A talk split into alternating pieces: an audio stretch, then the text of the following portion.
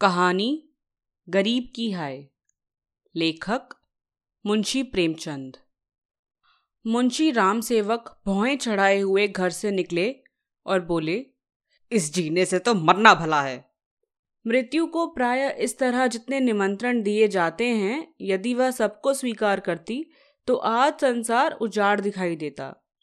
मुंशी राम सेवक चांदपुर गाँव के एक बड़े रईस थे। रईसों के सभी गुण इनमें भरपूर थे। मानव चरित्र की दुर्बलताएँ उनकी जीवन का आधार थीं। वह नित्य मुंसीफी कचहरी के हाथे में एक नीम के पेड़ के नीचे कागजों का बस्ता खोले एक टूटी सी चौकी पर बैठे दिखाई देते थे। किसी ने कभी उन्हें किसी इजलास पर कानूनी बहस या मुकदमे की पैरवी करते नहीं देखा, परंतु उन्हें सब लोग मुख्तार साहब कहकर पुकारते थे। चाहे तूफ़ान आवे, पानी बरसे, ओले गिरे, पर मुख्तार साहब वहाँ से टस से मस्त ना होते। जब वह कचहरी चलते तो देहातियों के झुंड के झुंड उनके साथ हो लेते। चारों ओर से उस पर विश्वास और आदर की दृष्टि पड़ती। सब में प्रसिद्ध था कि उनकी जीप पर सरस्वती विराजती है। इसे वकालत कहो या मुख्तारी, परंतु यह केवल कुल मर्यादा की प्रतिष्ठा का पालन था।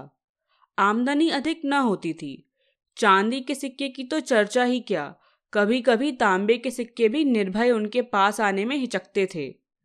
मुंशी जी की कानूनदानी में कोई संदेह न था, परंतु पास के बखेड़े ने उन्हें विवश कर दिया था। खैर, जो हो, उनका यह पेशा केवल प्रतिष्ठा पालन के निमित्त था, नहीं तो उनके निर्वाह का मुख्य साधन, आसपास की अनाथ, पर खाने में सुखी विधवाओं और भोले भाले किंतु धनी वृद्धों की श्रद्धा थी।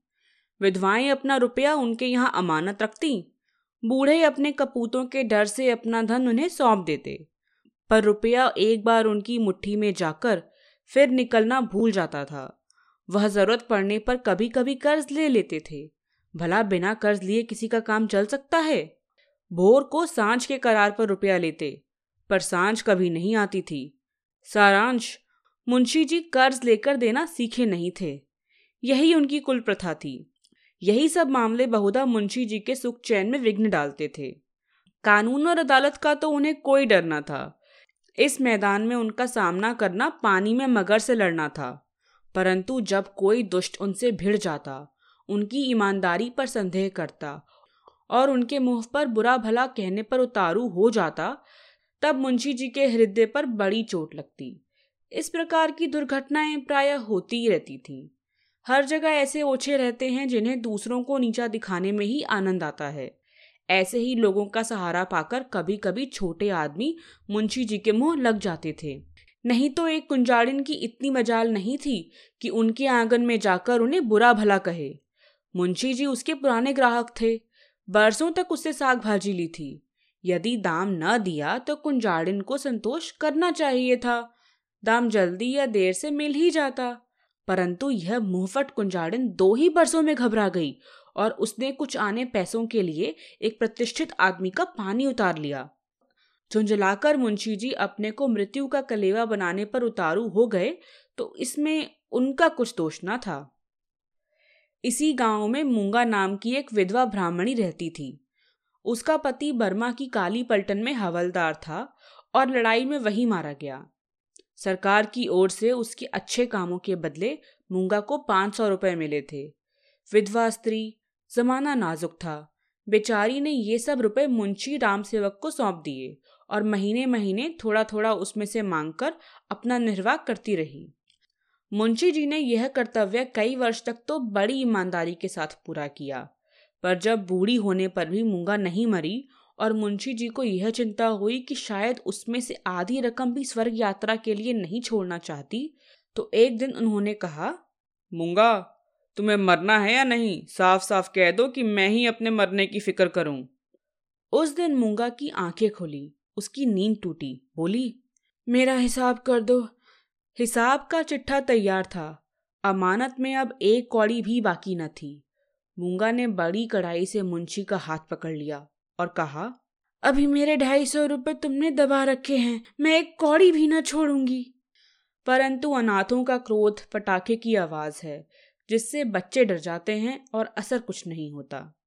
अदालत में उसका कुछ ज़ोर ना था, ना लिखा पड़ी थी, ना हिसाब किताब। हाँ पंचायत से कुछ आसरा था। पंचायत बैठी, कई गाँव के लोग इकट्ठे हुए। मुंशी जी नियत और मामले के साफ़ थे। सभा में खड़े होकर पंचों से कहा भाइयों, आप सब लोग सत्यपरायण और कुलीन हैं। मैं आप सब साहबों का दास हूँ।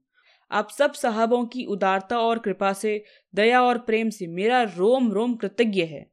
क्या आप लोग सोचते हैं कि मैं इस अनाथिनी और विधवा स्त्री के रुपए हड़प कर रहा हूँ? पंचों ने एक स्वर में कहा, नहीं नहीं, आपसे ऐसा नहीं हो सकता। राम सेवक यदि आप सब सज्जनों का विचार है कि मैंने रुपए दबा लिए तो मेरे लिए डूब मरने के सिवा और कोई उपाय नहीं। मैं धनाढ़ नहीं हूँ, न मुझे उदार होने का घमंड है, पर अपनी कलम की कृपा से, आप लोगों की कृपा से किसी का मोहताज नहीं हूँ। क्या मैं ऐसा ओछा हो जाऊँगा कि एक अनाथनी के रुपए पचा लूँ? पंचों ने एक स्वर से फिर कहा, नहीं नहीं, आपसे ऐसा नहीं हो सकता। मुँह देखकर टीका काढ़ा जाता है। पंचों ने मुंशी जी को छोड़ दिया। पंचायत उठ गई। मूँगा ने आह भरकर संतोष किया और मन में कहा अच्छा यहाँ ना मिला तो ना सही। वहाँ कहाँ जाएगा? अब कोई मूँगा का दुख सुनने वाला और सहायक ना था।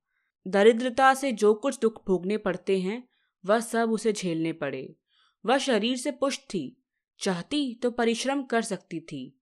पर जिस दिन पंचायत पूरी हुई उसी दिन से उसने काम न करने की कसम खा ली। अब उसे रात दिन रुपए की रट लगी रहती। उठते, बैठते, सोते, जागते, उसे केवल एक काम था, और वह था मुंशी राम सेवक का भला मानना। झोपड़े के दरवाजे पर बैठी हुई रात दिन उन्हें सच्चे मन से आसीसा करती। बहुधा अपने आशीष के वाक्यों में ऐसे कविता के भाव और उपमाओं का व्यवहार करती कि लोग सुनकर अचंभे में आ जाते। धीरे धीरे मूँगा पगली हो चली। नंगे सिर, नंगे शरीर। हाथ में एक कुल्हाड़ी लिए हुए सुनसान स्थानों पर जा बैठती। झोपड़े के बदले अब वह मरघट पर नदी के किनारे खंडरों में घूमती दिखाई देती। बिखरी हुई लटें, लाल लाल आँखें, पागलों का सा चेहरा, सूखे हुए हाथ पाँव। उसका यह स्वरूप देखकर लोग डर जाते थे। अब कोई उसे हँसी में भी नहीं छेड़ता। यदि वह कभी गाँव में निकल आती तो स्त्रियाँ घरों के किवाड़ बंद कर लेती, पुरुष कतराकर इधर उधर से निकल जाते और बच्चे चीख मारकर भागते। यदि कोई लड़का भागता ना था तो वो मुंशी राम सेवक का सुपुत्र राम गुलाम था। बाप में जो कुछ कोर कसर रह गई थी, वह बेटे में पूरी हो गई थी। लड़कों का उसके मारे नाक में दम था। गाँव के काने और लंगड़े आदमी उसकी सूरत से चिढ़ते थे। और गालियाँ खाने में तो शायद ससुराल में आने वाले दामाद को भी इतना आनंद न आता हो। वह मूँगा के पीछे तालियाँ बजाता, कुत्तों को साथ लिए हुए उस समय तक रहता जब तक वह बेचारी तंग आकर गाँव से निकल न जाती। रुपया, पैसा, होश, हवास खोकर उसे पगली की पदवी मिली और अब वह सचमुच पगली थी। अकेली बैठी अपने आप घंटों बातें किया करती जिसमें राम सेवक के मांस, हड्डी, चमड़े, आँखें, कलेजा आदि को खाने, मसलने, नोचने, खसोटने की बड़ी इच्छा प्रकट की जाती थी। और जब उसकी यह इच्छा सीमा तक पहुँच जाती तो वह राम सेवक के घर की ओर मुख करके खूब चिल्लाकर और डरावने शब्दों में हाँक लगाती, तेरा लहू पीऊँगी! प्रायः रात के सन्नाटे में यह गरजती हुई आवाज़ सुनकर स्त्रियाँ चौक पड़ती थी, परंतु इस आवाज़ से भयानक उसका ठठाकर हंसना था। मुंशी जी के लहू पीने की कल्पित खुशी में वह ज़ोर से हंसा करती थी। इस ठठाने की आवाज़ की ऐसी आसुरिक उदंडता ऐसी पाश्विक उग्रता टपकती थी कि रात को सुनकर लोगों का खून ठंडा हो जाता था। मालूम होता, मानो सैकड़ों उल्लू एक साथ हंस रहे हैं। मुंशी राम सेवक बड़े हौसले और कलीजे के आदमी थे। न उन्हें दीवानी का डर था, न फौजदारी का। परंतु मूँगा के इन डरावने शब्दों को सुन वह भी सहम जाते। हमें मनुष्य के न्याय का डर ना हो, परंतु ईश्वर के न्याय का डर प्रत्येक मनुष्य के मन में स्वभाव से रहता है। मूँगा का भयानक रात को घूमना राम सेवक के मन में कभी कभी ऐसी ही भावना उत्पन्न कर देता। उनसे अधिक उनकी स्त्री के मन में। उनकी स्त्री बड़ी चतुर थी। वह इनको इन सब बातों में प्राय सलाह दिया करती थी। उन लोगों की भूल थी जो लोग कहते कि मुंशी जी की जीप पर सरस्वती विराजती है। वह गुण तो उनकी स्त्री को प्राप्त था। बोलने में वह इतनी ही तेज थी जितना मुंशी जी लिखने में। और यह दोनों स्त्री पुरुष प्रायः अपनी अवश्य दशा में सलाह करते कि अब क्या करना चाहिए। आधी रात का समय था। मुंशी जी नित्य नियम के अनुसार अपनी चिंता दूर करने के लिए शराब के दो चार घूंट पीकर सो गए थे। यकायक मूँगा ने उनके दरवाजे पर आकर ज़ोर से हाँक लगाई। तेरा लहू पियोंगी। और खूब खिलखिलाकर हँसी। मुंशी जी ये भयानक ठहाका सुनकर चौंक पड़े। डर के मारे पैर थर थर कांपने लगे। कलेजा धक धक करने लगा। दिल पर बहुत ज़ोर डालकर उन्होंने दरवाज़ा खोला। जाकर नागिन को जगाया। नागिन ने झुंझलाकर कहा, क्या कहते हो? मुंशी जी ने दबी आवाज़ से कहा वह दरवाजे पर आकर खड़ी है। नागिन उठ बैठी। क्या कहती है? तुम्हारा सिर। क्या दरवाजे पर आ गई? हाँ आवाज़ नहीं सुनती? नागिन मूँगा से नहीं, परंतु उसके ध्यान से बहुत डरती थी। तो भी उसे विश्वास था कि मैं बोलने में उसे ज़रूर नीचा दिखा सकती हूँ। संभल कर बोली, कहो तो मैं उससे दो दो बातें कर लूँ? परंतु मुंशी जी ने मना किया। दोनों आदमी पैर दबाए हुए द्योड़ी में आए और दरवाजे से झाँक कर देखा। मूँगा की धुंधली मूरत धरती पर पड़ी थी और उसकी सांस तेज़ी से चलती सुनाई देती थी। राम सेवक के लहू और मांस की भूख से वह अपना लहू और मांस सुखा चुकी थी। एक बच्चा भी उसे गिरा सकता था, परंतु उससे सारा गाँव थर थर कांपता था। हम जीते मनुष्य से नहीं डरते, पर मुर्दे से डरते हैं। रात गुजरी, दरवाज़ा बंद था। पर मुंशी जी और नागिन ने बैठकर रात काटी। मूँगा भीतर नहीं घुस सकती थी, पर उसकी आवाज़ को कौन रोक सकता था? मूँगा से अधिक डरावनी उसकी आवाज़ थी। भोर को मुंशी जी बाहर निकले और मूँगा से बोले, यहाँ क्यों पड़ी है? मूँगा बोली, तेरा लहू पीऊँगी। नागिन ने बल खाकर कहा, तेरा मुँह झुलस दूँगी। पर नागिन के विषय ने मूँगा पर कुछ असर न किया। उसने ज़ोर से ठहाका लगाया नागिन किसियाने सी हो गई। हांसी के सामने मुँह बंद हो जाता है। मुंशी जी फिर बोले यहाँ से उठ जा। ना उठूँगी। कब तक पड़ी रहेगी? तेरा लहू पी कर जाऊँगी। मुंशी जी की प्रखर लेखनी का यहाँ कुछ ज़ोर ना चला और नागिन की आग भरी बातें सर्द हो गईं। दोनों घर में जाकर सलाह करने लगे यह बला कैसे टलेगी? इस आपत्ति से कैसे छुटकारा होगा? देवी आती है तो बकरे का खून पीकर चली जाती है, पर यह डायन मनुष्य का खून पीने आई है। वह खून, जिसकी अगर एक बूंद भी कलम बनाने के समय निकल पड़ती थी तो अठवारों और महीनों सारे कुंबे को अफसोस रहता था, और यह घटना गाँव में घर घर फैल जाती थी। क्या यही लहू पीकर मूँगा का सूखा शरीर हरा हो जाएगा? गाँव में चर्चा फैल गई। मूँगा मुंशी जी के दरवाजे पर धरना दिए बैठी है। मुंशी जी के अपमान में गाँव वालों को बड़ा मज़ा आता था। देखते देखते सैकड़ों आदमियों की भीड़ लग गई। इस दरवाजे पर कभी कभी भीड़ लगी रहती थी। यह भीड़ राम गुलाम को पसंद न थी। मूँगा पर उसे ऐसा क्रोध आ रहा था कि यदि उसका बस चलता तो वह उसे कुएँ में ढकेल देता। इस तरह का विचार उठते ही राम गुलाम के मन में गुदगुदी समा गई और वह बड़ी कठिनता से अपनी हँसी रोक सका। आहा, वह कुएँ में गिरती तो क्या मज़े की बात होती। परंतु यह चुड़ैल यहाँ से टलती ही नहीं। क्या करूँ? मुंशी जी के घर में एक गाय थी जिसे खली, दाना और भूसा तो खूब खिलाया जाता, पर वह सब उसकी हड्डियों में मिल जाता और उसका ढांचा पुष्ट होता जाता। राम गुलाम ने उसी गाय का गोबर एक घांडी में घोला और सब का सब बेचारी मूँगा पर उडेल दिया। उसके थोड़े बहुत छींटे दर्शकों पर भी डाल दिए। बेचारी मूँगा लथफद हो गई और लोग भाग खड़े हुए। कहने लगे, यह मुंशी राम गुलाम का दरवाज़ा है। यहाँ इसी प्रकार का शिष्टाचार किया जाता है। जल्द भाग चलो, नहीं तो अब के इससे भी बढ़कर खातिर की जाएगी। इधर भीड़ कम हुई, उधर राम गुलाम घर में जाकर खूब हंसा और तालियाँ बजाईं। मुंशी जी ने इस व्यर्थ की भीड़ को ऐसे सहज में और ऐसे सुंदर रूप से हटा देने के उपाय पर अपने सुशील लड़की की पीठ ठोंकी। सब लोग तो चंपत हो गए, लेकिन मूँगा ज्यो की त्यों बैठी रही। दोपहर हुई, मूँगा ने कुछ नहीं खाया। साँझ हुई, हज़ार कहने सुनने से भी उसने खाना नहीं खाया। गाँव के चौधरी ने बड़ी खुशामद की। यहाँ तक कि मुंशी जी ने हाथ तक जोड़े, पर देवी प्रसन्न न हुई। निदान मुंशी जी उठकर भीतर चले गए। वह कहते थे कि रूटने वाले को भूख आप ही मना लिया करती है। मूँगा ने यह रात भी बिना दाना पानी के काट दी। लालाजी और लालाइन ने आज फिर जाग जाग कर भोर किया। आज मूँगा की गरज और हँसी बहुत कम सुनाई पड़ती थी। घर वालों ने समझा बला टली सवेरा होते ही जो दरवाज़ा खोलकर देखा तो वह अचेत पड़ी थी। मुँह पर मक्खियाँ भिनभिना रही हैं और उसके प्राण पखेरु उड़ चुके हैं। वह इस दरवाजे पर मरने ही आई थी। जिसने उसकी जीवन पूंजी हर ली थी, उसी को अपनी जान भी सौंप दी। अपने शरीर की मिट्टी तक उसको भेंट कर दी। धन से मनुष्य को कितना प्रेम होता है। धन अपनी जान से भी ज़्यादा प्यारा होता है, विशेषकर बुढ़ापे में।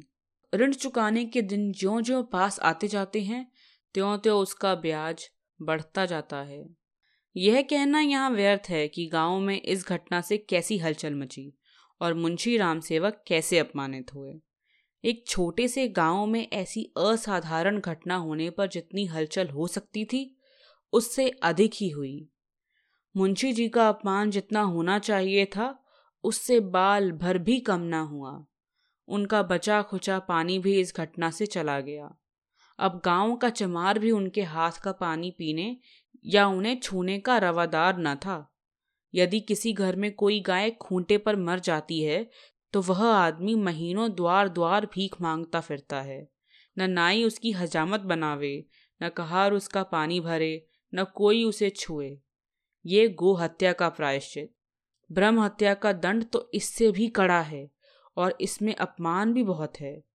मूँगा यह जानती थी और इसीलिए इस दरवाजे पर आकर मरी थी। वह जानती थी कि मैं जीते जी जो नहीं कर सकती, मरकर उससे बहुत कुछ कर सकती हूँ। गोबर का उपला जब जलकर खाक हो जाता है, तब साधु संत उसे माथे पर चढ़ाते हैं। पत्थर का ढेला आग में जलकर आग से अधिक तीखा और मारक हो जाता है। मुंशी राम से वह कानूनदा थे। कानून ने उन पर कोई दोष नहीं लगाया था। मूँगा किसी कानूनी दफ़ा के अनुसार नहीं मरी थी। ताजीरात हिंद में उसका कोई उदाहरण नहीं मिलता था। इसलिए जो लोग उनसे प्रायश्चित करवाना चाहते थे, उनकी भारी भूल थी। कुछ हर्ज नहीं। कहार पानी ना भरे, ना सही। वह आप पानी भर लेंगे। अपना काम आप करने में भला लाज ही क्या? बला से नाई बाल ना बनावेगा। हजामत बनाने का काम ही क्या है? दाढ़ी बहुत सुंदर वस्तु है। दाढ़ी मर्द की शोभा और श्रृंगार है। और जो फिर बालों से ऐसी घिन होगी तो एक एक आने में तो उस तरह मिलते हैं। धोबी कपड़े ना धोएगा, इसकी भी कुछ परवाह नहीं। साबुन तो गली गली कौड़ियों के मुँह लाता है। एक बट्टी साबुन में दर्जनों कपड़े ऐसे साफ़ हो जाते हैं, जैसे बगुले के पर। धोबी क्या खा कैसा कपड़ा धोवेगा? पत्थर पर पटक पटक कर कपड़ों का लत्ता निकाल लेता है। आप पहने, दूसरे को भाड़े पर पहनाए, भट्टी में चढ़ावे, रह में भिगोवे। कपड़े की तो दुर्गत कर डालता है। जभी तो कुर्ते दो तीन साल से अधिक नहीं चलते। नहीं तो दादा हर पाँचवें बरस में दो अचकन और दो कुर्ते बनवाया करते थे। मुंशी राम सेवक और उनकी स्त्री ने दिन भर तो यों ही कहकर अपने मन को समझाया। साँझ होते ही उनकी तर्कनाएँ शिथिल हो गईं। अब उनके मन पर भय ने चढ़ाई की। जैसे जैसे रात बीतती थी, भय भी बढ़ता जाता था। बाहर का दरवाज़ा फूल से खुला रह गया था, पर किसी की हिम्मत न पड़ती थी कि जाकर बंद तो कराए निदान नागिन ने हाथ में दिया लिया। मुंशी जी ने कुल्हाड़ा। राम गुलाम ने गंडासा। इस ढंग से तीनों चौंकते हिचकते दरवाजे पर आए। यहाँ मुंशी जी ने बड़ी बहादुरी से काम लिया। उन्होंने निधड़क दरवाजे से बाहर निकलने की कोशिश की। कांपते हुए, पर ऊँची आवाज़ में नागिन से बोले, तुम व्यर्थ डरती हो? वह क्या यहाँ बैठी है? पर उनकी प्यारी नागिन ने उन्हें अंदर खींच लिया। और झुंझलाकर बोली तुम्हारा यही लड़कपन तो अच्छा नहीं। यह दंगल जीतकर तीनों आदमी रसोई के कमरे में आए और खाना पकने लगा। परंतु मूँगा उनकी आँखों में घुसी हुई थी। अपनी परछाई को देखकर मूँगा का भय होता था।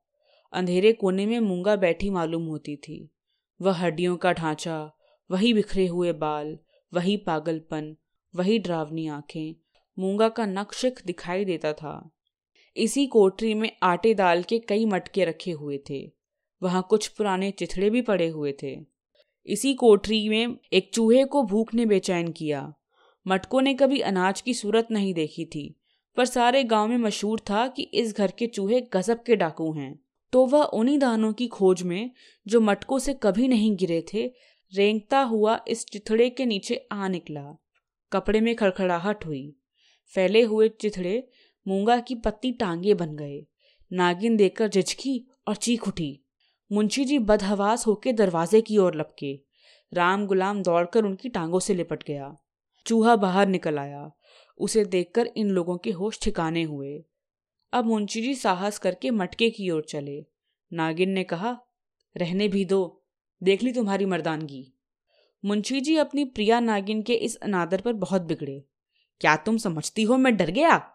भला डर की क्या बात थी? मूँगा मर गई। क्या वह यहाँ बैठी है? मैं कल नहीं दरवाजे के बाहर निकल गया था। तुम रोकती रही। मैं न माना। मुंशी जी की इस दलील ने नागिन को निरुत्तर कर दिया। कल दरवाजे के बाहर निकल जाना या निकलने की कोशिश करना, साधारण काम न था। जिसके साहस का ऐसा प्रमाण मिल चुका है, उसे डरपोक कौन कह सकता है? ये नागिन की हठधर्मी थी। खाना खाकर तीनों आदमी सोने के कमरे में आए। परंतु मूँगा ने यहाँ भी पीछा न छोड़ा। बातें करते थे, दिल को बहलाते थे। नागिन ने राजा हरदौल और रानी सारंधा की कहानियाँ कही। मुंशी जी ने फौजदारी के कई मुकदमों का हाल कह सुनाया।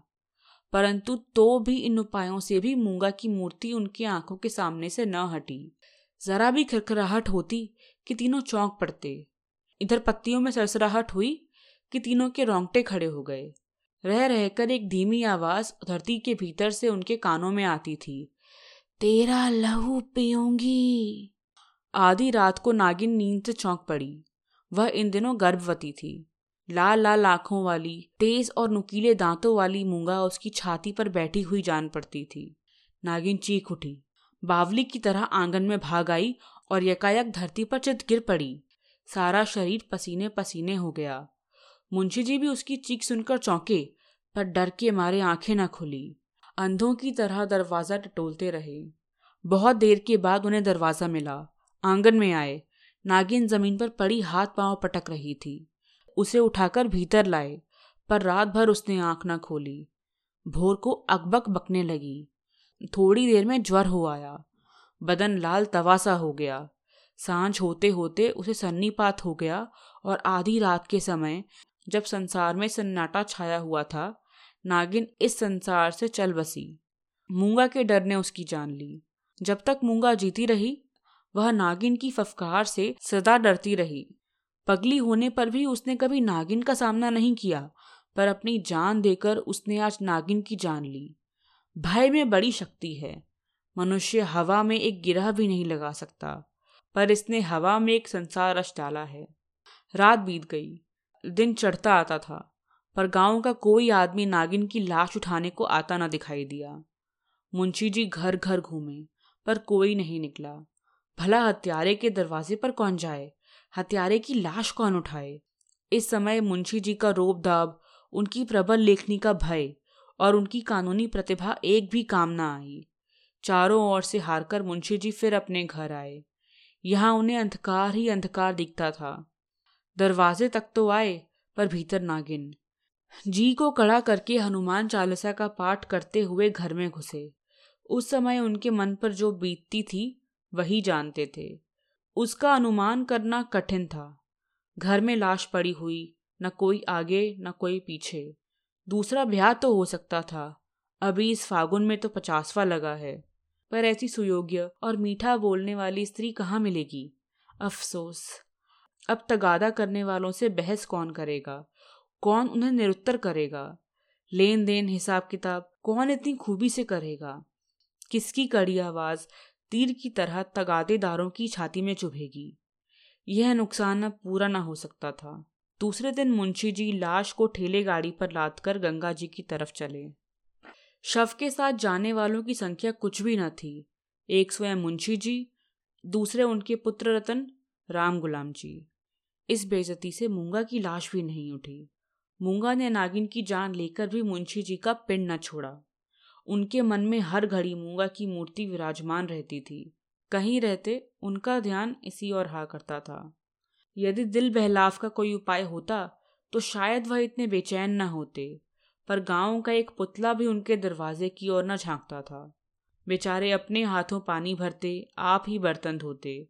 सोच और क्रोध, चिंता और भय इतने शत्रुओं के सामने एक दिमाग कब तक ठहर सकता है? विशेषकर वह दिमाग जो रोज कानून की बहस में खर्च हो जाता था।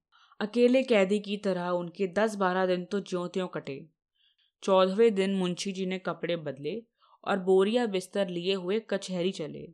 आज उनका चेहरा कुछ हिला हुआ था। जाते ही मेरे मुवक्किल मुझे घेर लेंगे।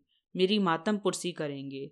मैं आंसुओं की दो चार बूंदें गिरा दूँगा, फिर बेनामों, रेहन नामों और सुलह नामों की भरमार हो जाएगी।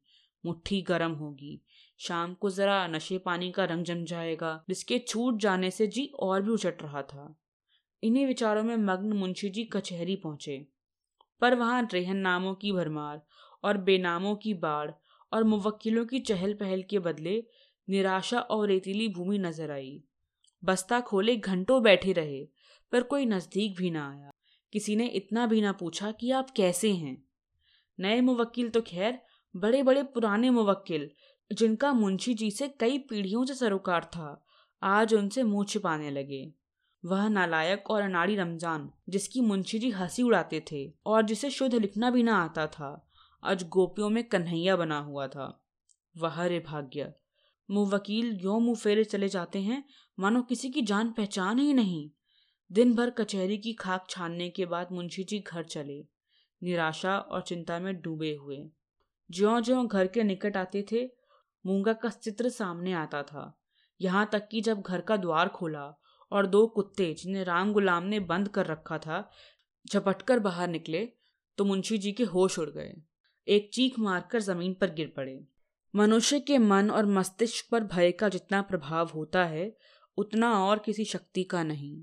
प्रेम, चिंता, निराशा, हानि, यह सब मनुष्य को अवश्य दुखित करते हैं, पर यह हवा के हल्के झोंके हैं, और भय प्रचंड आंधी है। मुंशी जी पर इसके बाद क्या बीती, मालूम नहीं। कई दिनों तक लोगों ने उन्हें कचहरी जाते और यहाँ से मुरझाए हुए लौटते देखा। कचहरी जाना उनका कर्तव्य था, और यद्यपि वहाँ मुवक्किलों का अकाल था तो भी तगादे वालों से गला छुड़ाने और उनको भरोसा दिलाने के लिए अब यही एक लटका रह गया था। इसके बाद कई महीनों तक दिखाई न पड़े। बद्रीनाथ चले गए। एक दिन गाँव में एक साधु आया। भभूत रमाए, लंबी जटाएँ, हाथों में कमंडल। उसका चेहरा मुंशी राम सेवक से बहुत मिलता जुलता था। बोलचाल में भी अधिक भेद न था। वह एक पेड़ के नीचे धूनी रमाए बैठा रहा। उसी रात को मुंशी राम सेवक के घर से धुआँ उठा। फिर आग की ज्वाला दिखने लगी और आग भड़क उठी। गाँव के सैकड़ों आदमी दौड़े। आग बुझाने के लिए नहीं, तमाशा देखने के लिए। एक गरीब की हाय में कितना प्रभाव है। राम गुलाम मुंशी जी के गायब हो जाने पर अपने मामा के यहाँ चला गया था और वहाँ कुछ दिन रहा, पर वहाँ उसकी चाल ढाल किसी को पसंद ना आई। एक दिन उसने किसी के खेत में मूली नोची। उस पर दो चार धौल लगाए। उस पर वह इस कदर बिगड़ा कि जब चने खलिहान में आए तो उसने आग लगा दी।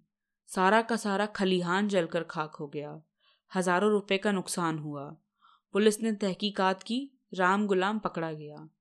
इसी अपराध में वह चनार के रिफॉर्मेटरी स्कूल में मौजूद है।